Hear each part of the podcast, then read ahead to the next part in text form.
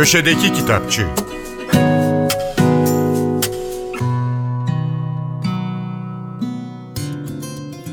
Merhaba, ben Adnan Bostancıoğlu. Amerikalı gazeteci yazar Andrea Pitzer'in Nabokov, Yazarın Gizli Tarihi isimli çalışması Alfa yayınlarından çıktı. Kitabı dilimize Yiğit Yavuz çevirmiş. Andrea Pitzer için kayıp ya da unutulmuş tarihi ortaya çıkarmayı seven bir gazeteci diyorlar. Georgetown Üniversitesi'nde, MIT ve Harvard'da eğitim görmüş. Envaı çeşit işte çalışmış. Müzik eleştirmenliği, portre ressamlığı, Fransızca çevirmenlik, mağaza müdürlüğü, Pitzer'in girip çıktığı işlerden bazıları. Tabii nihayetinde gazetecilikte karar kılmış. Ayrıca Andrea Pitzer öyle pek bulaşılacak bir adam değil. Zira kendisi dövüş sanatları ve öz savunma hocası.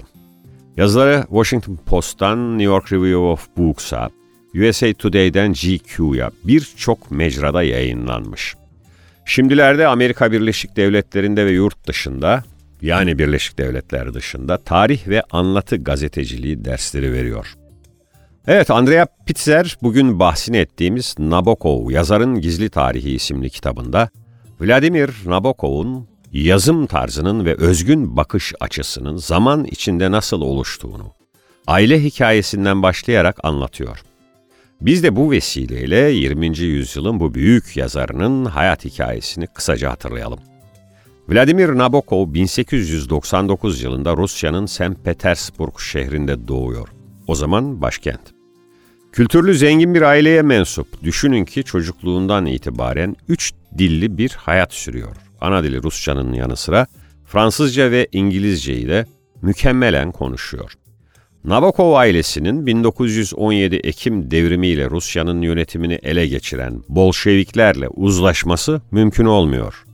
St. Petersburg'dan önce Güney Kırım'a, iç savaşla birlikte de 1919'da Atina üzerinden Londra'ya kaçıyorlar. Nabokov eğitimini Cambridge Trinity College'da sürdürüyor. 1922'de Berlin'e yerleşiyor. 1937'ye kadar bu şehirde yaşıyor. Sonra 3 yıllık bir Paris hayatı var. Onun ardından da vatandaşlığına geçeceği Amerika Birleşik Devletleri'ne göç ediyor. Çeşitli üniversitelerde edebiyat dersleri veriyor. İlgi alanlarından biri de kelebek bilimi. Öyle ki iki yeni tür kelebek keşfi yapıyor. Harvard Üniversitesi'nin Kıyaslamalı Zooloji Müzesi'nde görev alıyor. Nabokov 1961 yılında Avrupa'ya dönüyor ve 1977'deki ölümüne kadar İsviçre'de yaşıyor.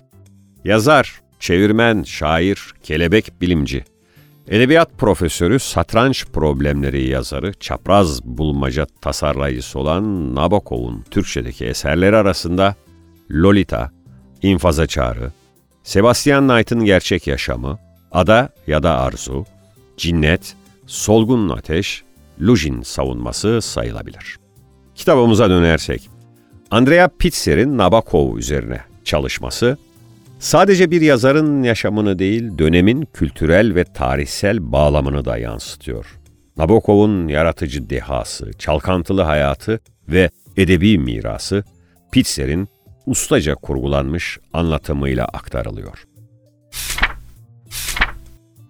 İngiliz çocuk kitapları yazarı Enid Blyton'ın Afacan Beşler serisinden 3 kitabın Red House Kids yayınlarından çıktığından daha önce söz etmiş ve Define Adası'nda isimli hikayeyi tanıtmıştık. Bugün de Macera Peşinde ve Büyük Kaçış isimli hikayelere göz atacağız.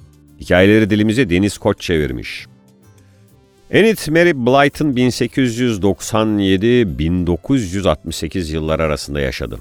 Yazarlığına dair rakamlar inanılır gibi değil. Zira hayatı boyunca çocuklar için 700'ü aşkın kitap, 2000'e yakın kısa öykü yazmış.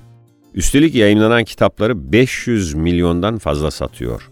Bu rakamlar gerçek birer rekor. En bilinen serilerinin başında bugün sözünü ettiğimiz Afacan Beşler geliyor. Ayrıca Gizli Yediler ve Malorik Kuleleri de çok okunan seriler arasında. Macera Peşinde isimli öyküde kahramanlarımız tesadüfen buldukları eski haritanın gizli bir geçidin yerini gösterdiğinden şüpheleniyor. Tam keşfe çıkacaklarken Quentin amcanın çok önemli belgeleri ortadan kayboluyor ve gerçek bir hazine avı başlıyor. Serinin diğer kitabı Büyük Kaçış'ta ise Fanny yenge hastalanıyor ve Quentin amca ile bir süreliğine uzak bir bölgedeki hastaneye gidiyorlar. Çocuklarla ilgilenmek için eve geçici olarak yerleşen Stick ailesi ise sevimsiz tavırlarıyla afacan beşleri huzursuz ediyor. Çareyi Kirin adasına kaçmakta bulan George'un peşine diğerleri de takılınca grubumuz kendilerini adada gizemli bir maceranın içinde buluyor. Enkazlar rastladıkları sımsıkı kilitli siyah sandık ve gece yarısı duydukları tüyler ürpertici çığlıklar gizemi artırıyor. Herkese iyi okumalar, hoşçakalın.